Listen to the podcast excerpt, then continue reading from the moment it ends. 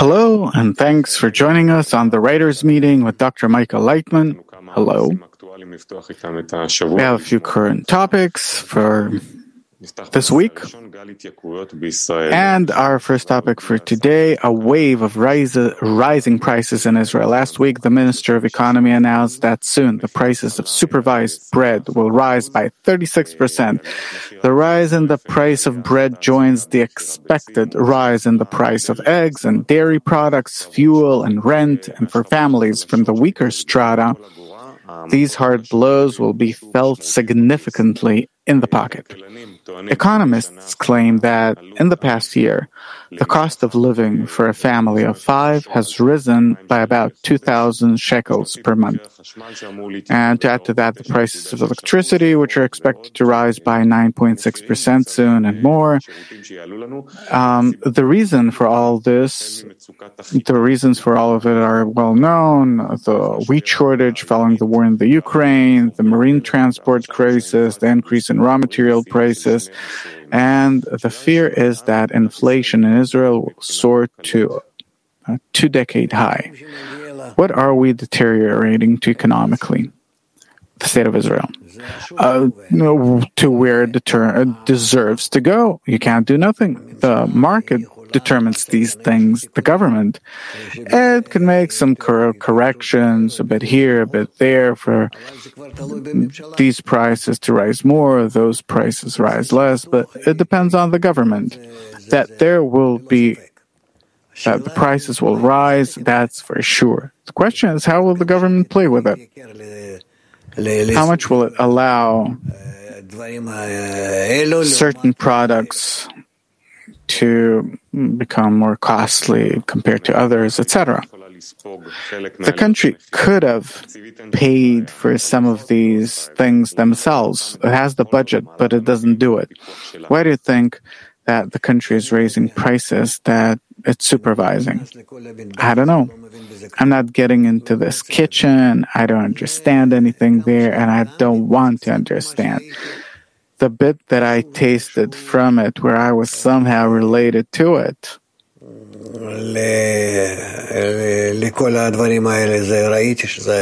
I saw that. It's all politics, calculations.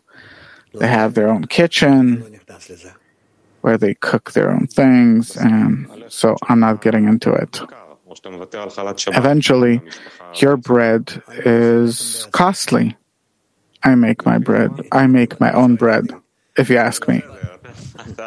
That, that's the solution. I mean, the recommend. Uh, what do you recommend common people? I don't know. Their elections soon, they should make their choice.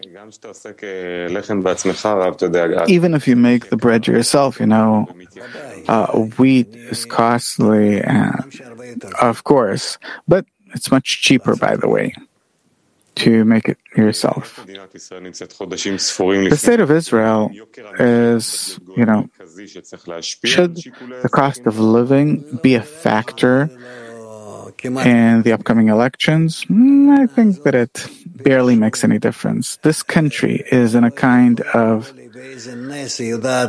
I don't know by what miracle does it know how to absorb everything, slide over everything? They cry out, and then, like, nothing happened. I don't see that the people are changing as a result. I don't. How can such an economic deterioration and a rise in basic products influence the social situation in Israel?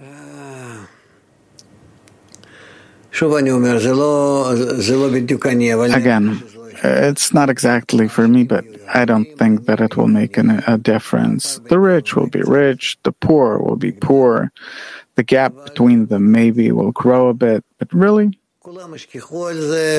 everyone will forget about it. And, you know, like these things already happened in the past. In my lifetime, I've already been through many such inflations, different things. The nation has the ability to absorb. What is this ability to absorb that you're talking about? I don't know. They're not taking to the streets or, you know, in front of the Tel Aviv municipality, starting to build barricades, singing protest songs. They're not doing it. They don't respond. Well, yell a bit, yeah, here, there. But their outcry is used by different politicians that later just get a few more billions out of it for themselves, each of them, a few more billions of shekels or dollars. And again, con the people until the next elections. Where does the nation's ability to absorb come from? To get blows and shut up about it? I can't tell you.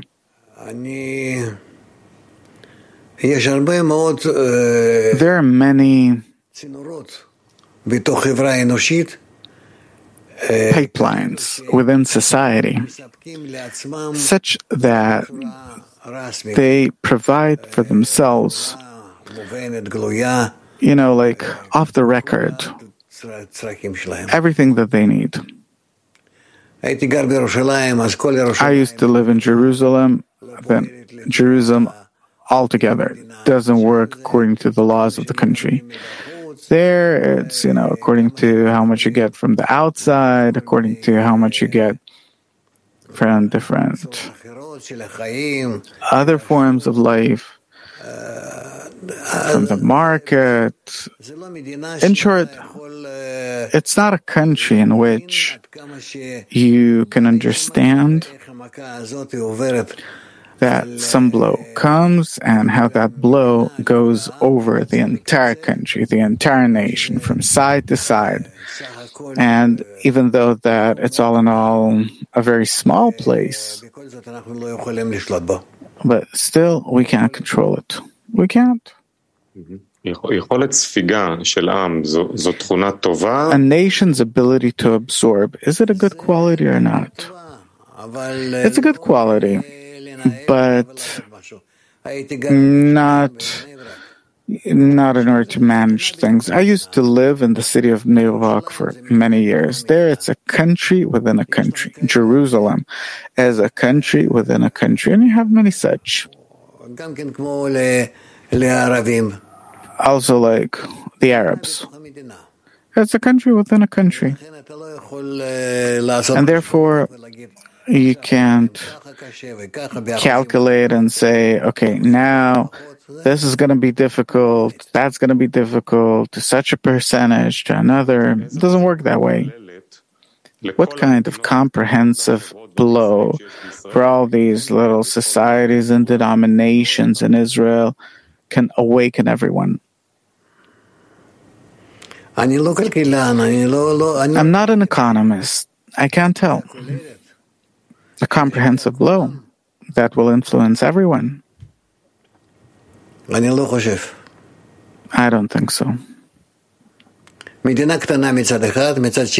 It's a small country on the one hand, on the other hand, with many foreign relations and ties, and therefore it's hard to say something about it. It's not a normal country, normative country, let's call it.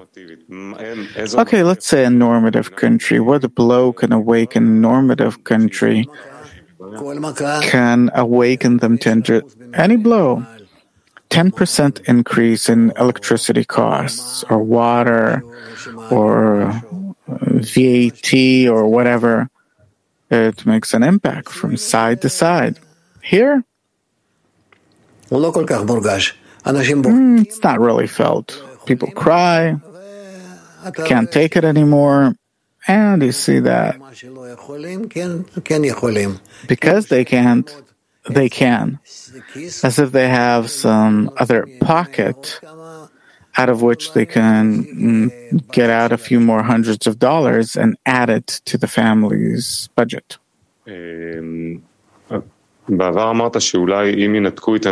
In the past, you said that if the entire world will cut off any ties with us, then that's something that can shake us up if the world will really suffocate us. I don't want to think about it, but of course, this will be a strong blow.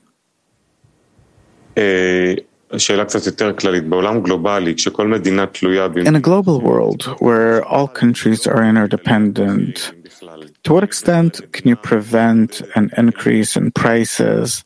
Does a country have the tools to do it?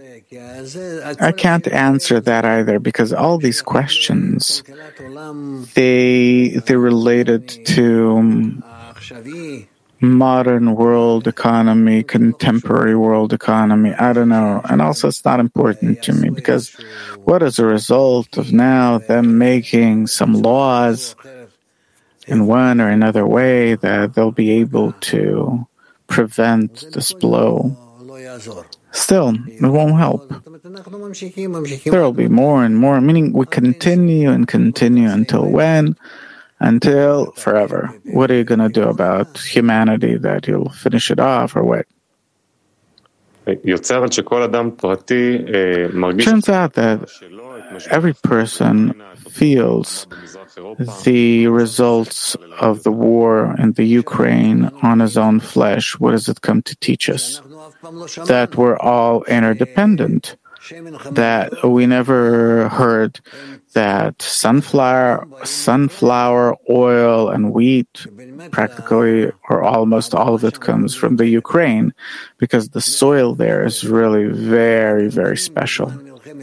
The Germans during World War II uh, they used to take take that soil with them back to Germany. Soil. So much. That's it. But no one knew about it. They used to sell it, everyone used to buy it, and everyone used it normally. And then suddenly starts understanding that now we're not getting what we used to get before.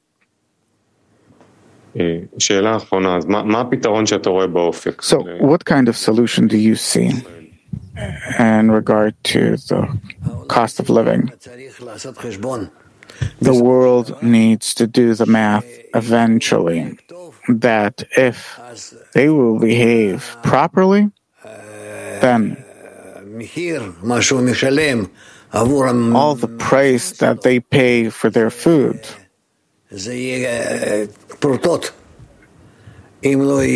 it'll be pennies if you won't have to pay war taxes for it and different other taxes, etc., etc. Therefore, we probably need to feel it on our in our belly that it'll be hard for us to to exist. What do you mean by behaving properly? That we won't spend millions on armament, on weapons. יש משהו אחרון חביב, יש כתוב לא על הלחם לבדו יחיה. It says that man will not live only on bread. How does Kabbalah explain it? That really, it doesn't all depend on bread, but on the relations between people. And if between us we will have good relations, then for sure, it will satisfy us and everything. Moving on to our next topic normalization with Saudi. Last week, the Saudis decided to allow all airlines, including Israeli companies, to fly in the country's skies Biden called it a historic decision. The opening of Saudi skies will lead to a significant shortening of flight duration between Israel and East Asia and will greatly reduce the price of airline tickets. Behind this decision is bin Salman, the heir to the throne of the King of Saudi Arabia, who in recent years has led a series of profound economic and social reforms and shows a desire to renounce radical Islam and move forward. Eventually, he said that normalization with Israel will come only after a two state solution. So, what do you think about this entire process? I don't know what you mean by normalization. I know that, for example, with Egypt, we have good relations. But these relations, we practically always have them because Egyptians, to begin with, they are not hostile toward us. Abroad, always, Egyptians and Israelis, they got along. Whereas in such countries like in Gaza, like with Gaza residents, that they live in the same country as we do. But try to approach them when you're abroad or something, or in some other place, see how they accept you. So it doesn't matter whether there's, there's an agreement or not. You don't act according to agreements, you act according to how ripe you are to have proper relations. Therefore, I don't know what is there to add here. With the Saudis, we'll be okay for sure. We're okay with them for a long time.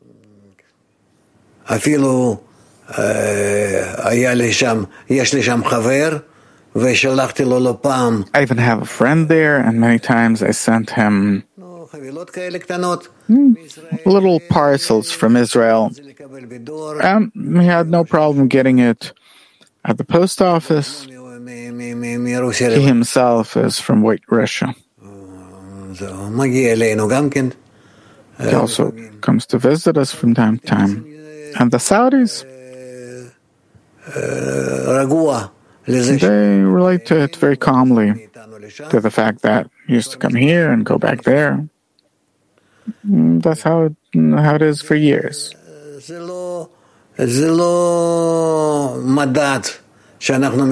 So it's not a measurement of whether we're coming closer to Arab countries. We simply have no problematic relations with them. And to the measure to which radical Islam is a bit is starting to make less noise in Muslim countries, then they too can allow that for them, can can allow themselves to do it. So, what causes certain countries to be friendly, have friendly relations? In uh, Muslim countries, that some of them are friendly towards Israel, some are hostile. It is a political matter. You have to understand that it's political. Because Judaism isn't completely opposed to Islam. No, it's not the same religion, but it's not opposed. Besides, today religion in our world is no longer something that you kill for. You kill over. Ben Salman aspires to realize um, what he wants to do is to reduce uh, Saudi dependence on oil. So, um, young leadership like Ben Salman's, does it have advantages for Israel? Yeah, he's a bright guy, modern, clever guy. He can make big changes. And I think that he understands and feels and can. He's capable of making correct changes that suit our time. It also looks that way. Looks cute. So, this modern economic thinking will help disconnect from the hate toward. No, no, no. This ancient hate toward Israel has nothing to do with religion. It's enti- it's all about politics. It's not about money. It's not about religion. It's politics. It's good for them to keep themselves that way in order to all the time turn the, the handle of politics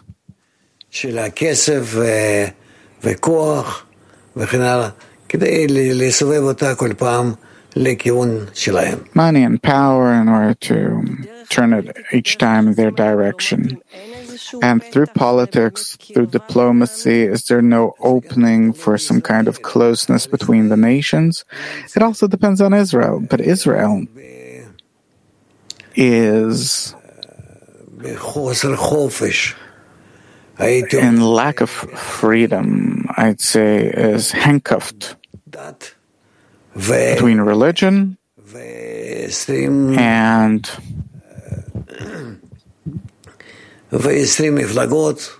20 parties and other problems with Arabs, the Arabs in the country, etc., etc. In short, it's a big problem. We're all the time losing and losing and losing. The number of places that we give and that we allow our, the Arabs to settle in the country. And in short, we're losing all the time. And we have nothing left to give anymore. And in return for what? It's all fiction. It's fictitious. So it sounds like we're between the hammer and the anvil. On the one hand, because they're Arabs here, we can't have peace with other Arab countries. On the other hand, we're disputed on the inside. What's what's the golden path? How can we get out of the swamp? Mm, no way. No solution. We have tailored such laws for ourselves, parties, systems that anyone who thinks that he comes to power, that he can change something, until he comes to power, he's already handcuffed.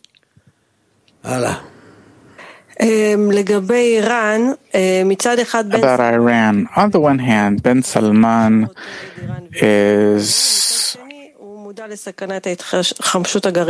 you know, he's uncompromising in relation to his attitude toward Iran and terror. On the other hand, he understands that he needs to cooperate with them. So, what do you think about about Saudi or Iran? About the uh, relations between Saudi and Iran? Can we trust it? Can't we trust? We can't trust anyone, and we need to, you know, follow and see what happens there. There's nothing you can do. Nothing you can do. Maybe buy a few more submarines with nuclear warheads and every submarine. Otherwise, what did we buy them for? Just for that.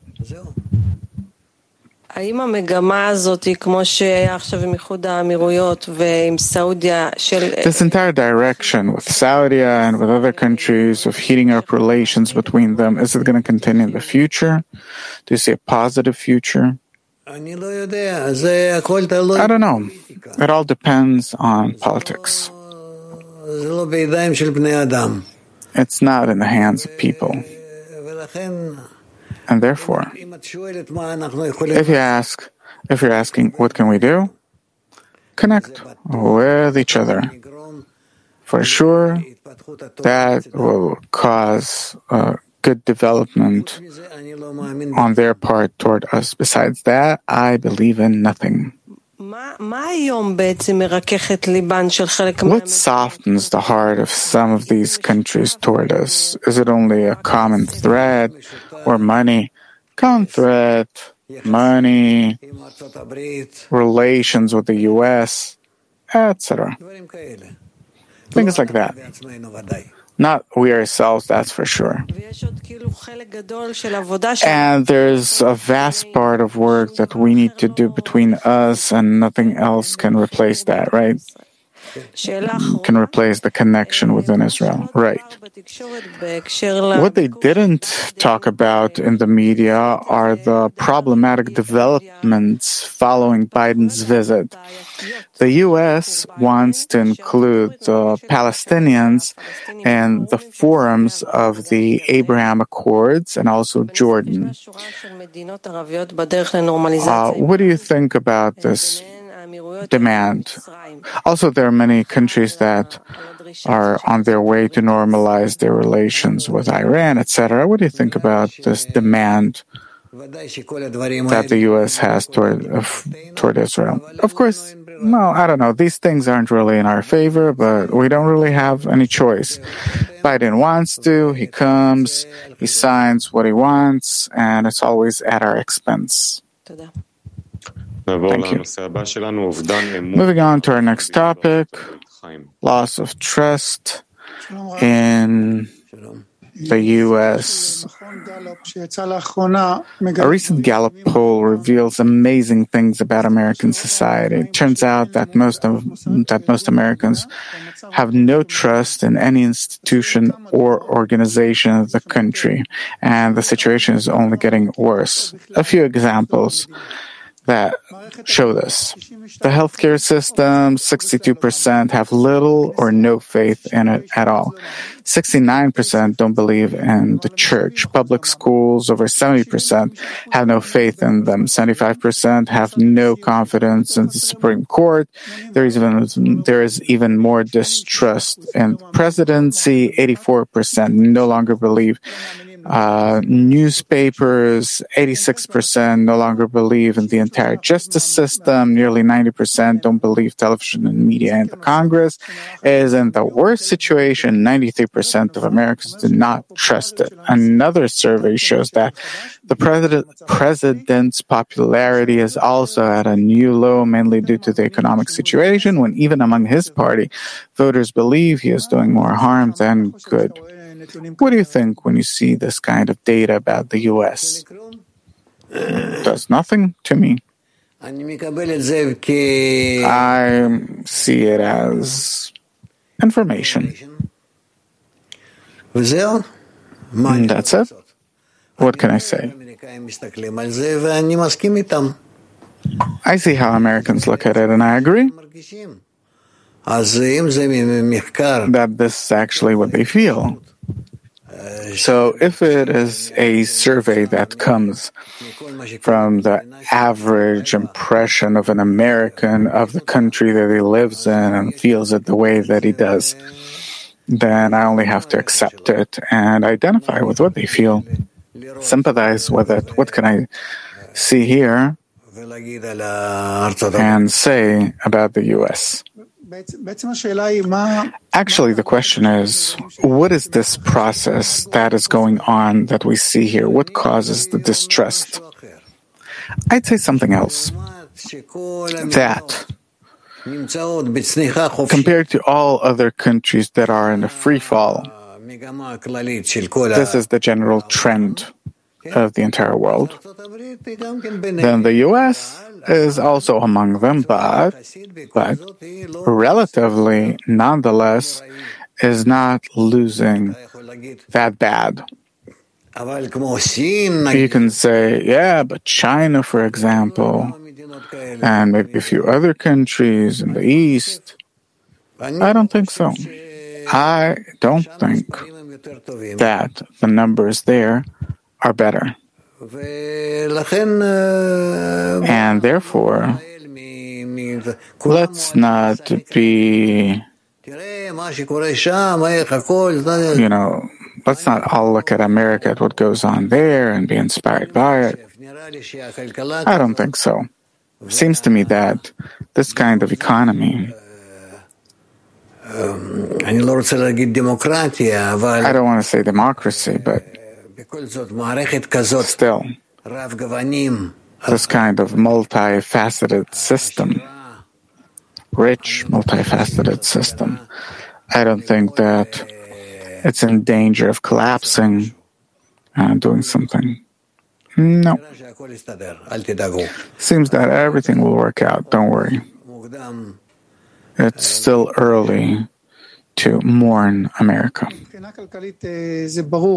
Economically, that's obvious. My question actually comes from the social process that society is going through, the loss of faith in its institutions. Oh, they need to start um, repairing it all, and they're doing it probably. But they have the ability, they need to improve it. The, the country is very flexible. It's not Russia and it's not China or uh, Arab countries or Israel, that here you can't move nothing. But there, there are many laws and have the government and the Congress and many such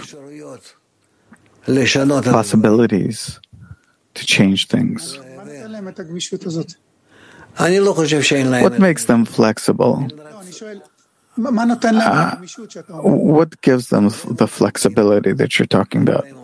The many, many laws that they have and many possibilities. It's not only parties and different systems, subsystems, sub-subsystems that they have there. But you have, nonetheless, policies in every country in the U.S. out of all these 50 countries, suppose. Uh, I don't think so. It's hard to break something like that. It's hard to break. Sure, they're they're yelling, and from one day to the next, what's going to happen? How's it going to be? But actually, those that shout, they're shouting because they see that it won't happen. You don't see some kind of ability to deteriorate into anarchy. There is something. No, no. They have many ties systems that are very flexible.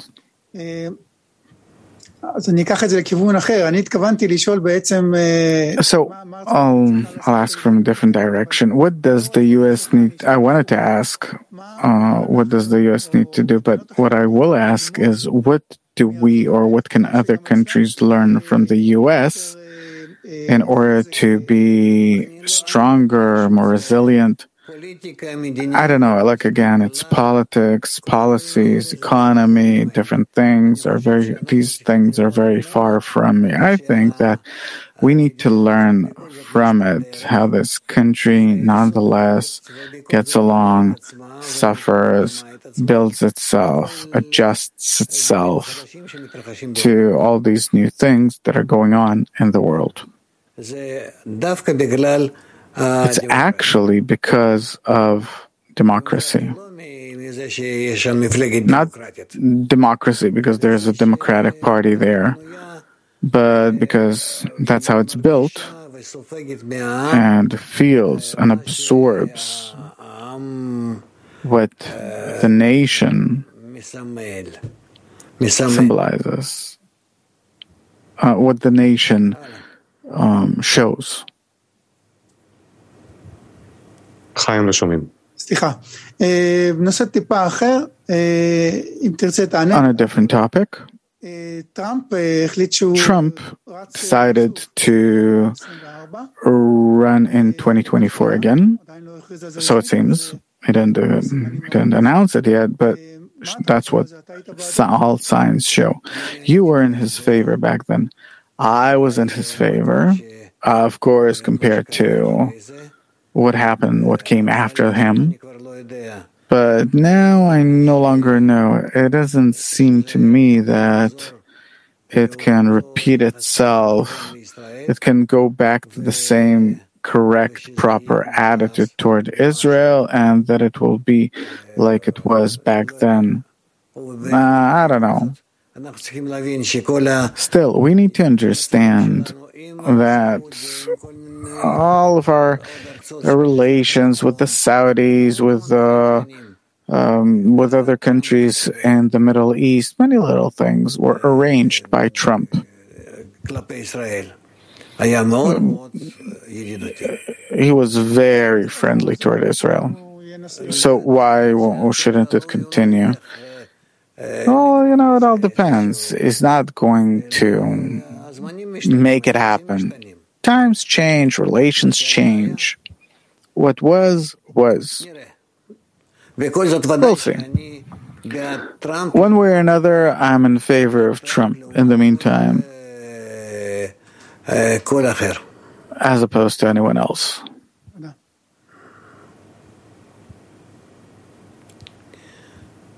אנחנו נעבור לנושא הבא שלנו, נורמה לגבי המשבר העולמי. בבקשה.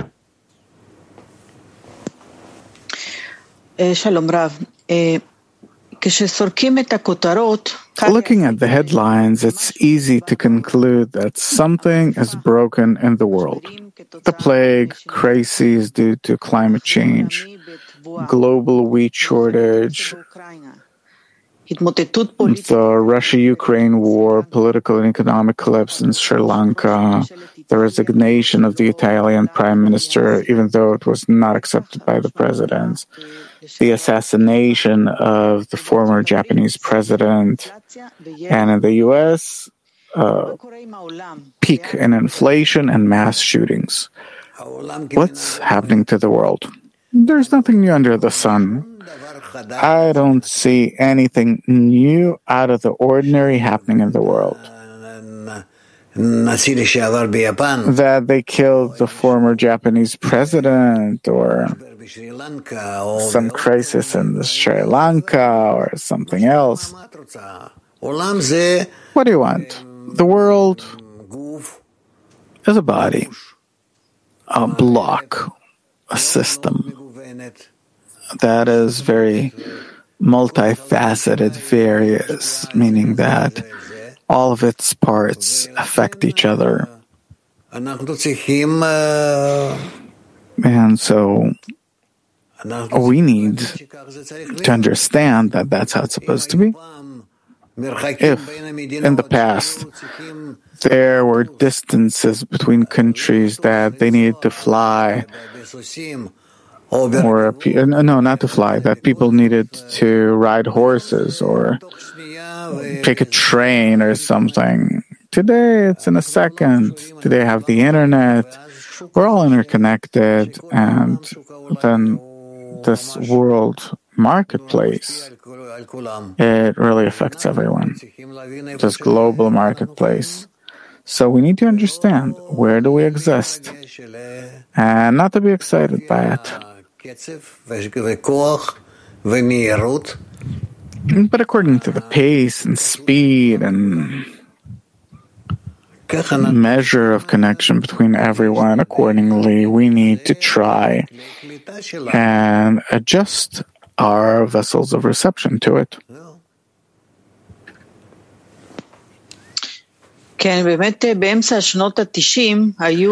In the mid 90s, there was genocide in Rwanda and Bosnia, years of uh, war in Yugoslavia. Um, there was famine in Somalia and North Korea, civil wars in many countries. Previous decades, in many ways, were worse than now. Why is there a feeling today that it is the worst situation ever? Again, it's because we're more interconnected. And so that's how it is. Once we lived in villages, 10 kilometers from each other. And today we're as if living um, in light of the relations or connections between us, not as if we're living in the same village, but in the same house. In a few years, you will feel that you are inside your bedroom. So it means that the crisis is a matter of perception? It is, of course, a matter of perception. Of course. We don't know. We we feel, we hear, we see what goes on everywhere in real time. And we were impressed by it in real time and we respond to it in real time and everyone else does the same. So uh, it's a marketplace. So the feeling is that the situation, the world is deteriorating uh, it's a feeling that's more common in the rich countries. According to the New York Times, residents uh, in America and Western Europe are more complaining about the world being in crisis. Why? Like you said. No, I mean, why in the rich countries they have a stronger connection a time in which, and also the matter that they're all interdependent and everything. It's all interdependence. All in all, nothing changed. Man has not changed. The ties between us did. And these ties, they force each of us to connect to, we, we can't.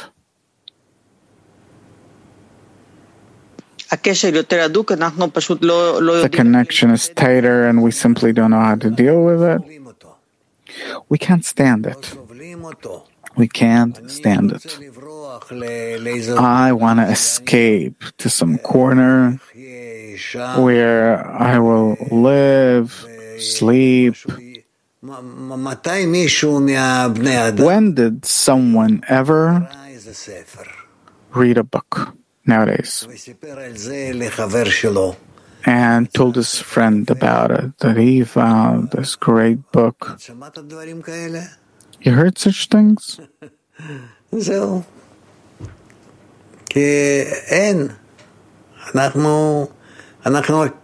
So that's it? We're living in a world that is all about news. Uh, we can't take it. All in all, we're not made for it. So there will be more um, ill, more mentally ill, etc., etc.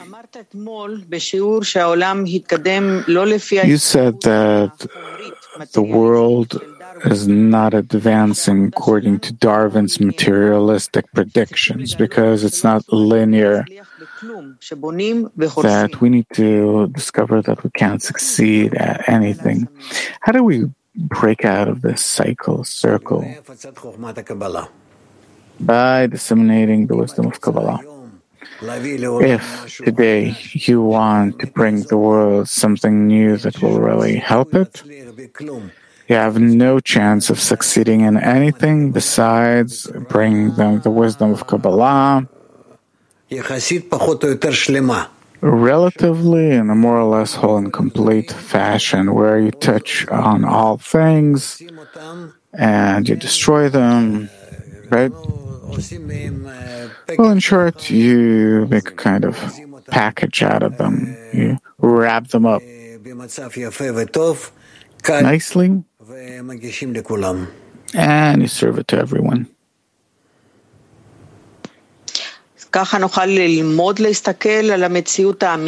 This way we'll learn how to see reality for what it is. Yeah? We'll help everyone to see reality for what it is in a correct and proper, stable, normal way that only we need to arrange ourselves, nothing outside of ourselves.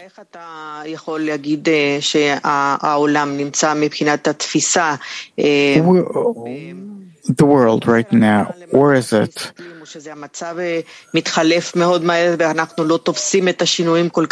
The world doesn't understand what is going on, or it's changing too quickly the world is very confused.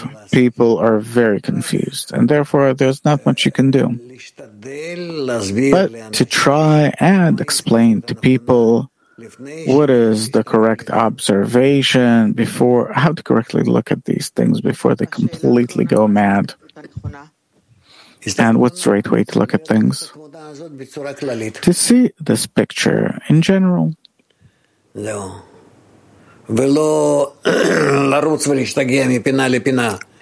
And not to go crazy and run from corner to corner, but to see this picture in general integrally. נעבור לאייטם הבא שלנו, גל חום קיצוני באירופה. Extreme heat wave in Europe, שלי. Along with all the crazy thing that the world is going through, in addition, an extreme heat wave swept through Europe last week, killing hundreds of people. In Portugal, temperatures reached 47 degrees. In Spain, France, thousands have been evacuated from their homes due to huge fires, and Britain is already preparing for the hottest day of the year. According to forecasts, this heat wave or these heat waves can continue for several years. Scientists claim that unless we reduce greenhouse um, gases to zero, things are going to get worse. Do you agree? I don't know. Everything's possible. But no doubt that Earth, as a result of the influence between us, uh, as a result of our attitude toward each other, is also falling out of balance. We need to understand where does it come from. That at the peak of the pyramid are the relations between us, and it influences everything that happens up to the universe and galaxies and you name it. And it's all deteriorating. So once relations between people were better around the world, if we suffered less extreme climate changes, I wouldn't say better, but they were they had a lesser negative impact. There were fewer people. The relations between them were on a lesser degree, lower degree than now. And the influence of all these things was such that, you know, it's like, like, uh, you watch a movie from 30 or 40 years ago, that was their influence, the influence of these things. So the intensity of the relations between us that you can connect to anyone in the world now increases the evil. Everything makes an impact, and especially relations between people and with the internet and everything. Undoubtedly, we are influencing the climate in an extreme way. Any meeting between two people generates mainly negative forces in the world? Not necessarily, but usually yes, because we're egoists. And anyone who meets anyone else, it's in order to use them in a bad way. And nature is against these kinds of relations. Nature absorbs it, but gives a response. What can nonetheless save the planet? The relations between us, like we said.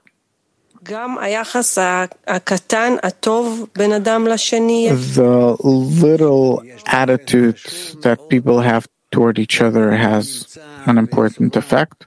Of course, because man is on a very high level on the ladder of the influence that he has over nature. The relations between people influence everything for the better and for the worse. So we we perceive good relations in different ways. How can a person examine whether he's getting something good out of mutual care and concern, mutual responsibility? At least knowing that we're inter- interdependent in that.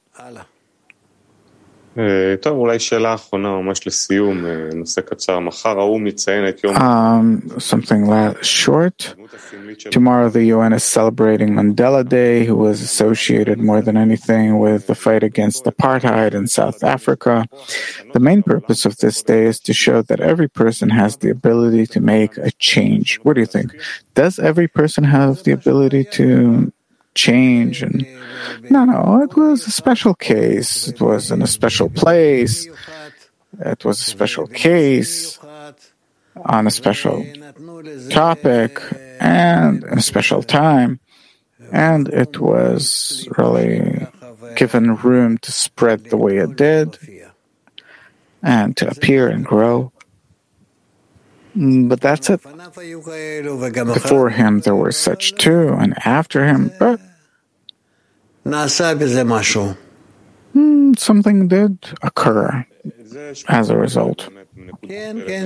So it's, you know, big people that make these revolutions, but only unique people really have an impact over the world. It's not the person, like the time and place. How can the smallest person make a, ch- uh, make a difference in the world. Yes, he can, on condition that he knows how to relate nicely to other people. We don't need nothing but to change the relations between people. And any person, even the smallest, can make a change in that. Yes. If he changes what his attitude, to meaning to change himself. Yeah. אז, אה, איזה שינוי בכל העולם הוא מביא? And what kind of change does he bring to the world? Any person that changes his attitude toward others, that somewhat disseminates mutual responsibility, that by it we calm nature down and לתוך האנושות. we act, מה זה? אנחנו בזה פועלים על הכוכבים. we influence, we make an impact in humanity. Uh, you know what? We affect everything, the stars, the everything through our relations. So there are two things. One, to change my attitude toward others and also circulate mutual guarantee. Yeah. So it's personally for everyone and in general in the form of dissemination particular work and general. Be well, wish you all the best. Rest. I don't know what's up with you. All the best. Till next time. Bye.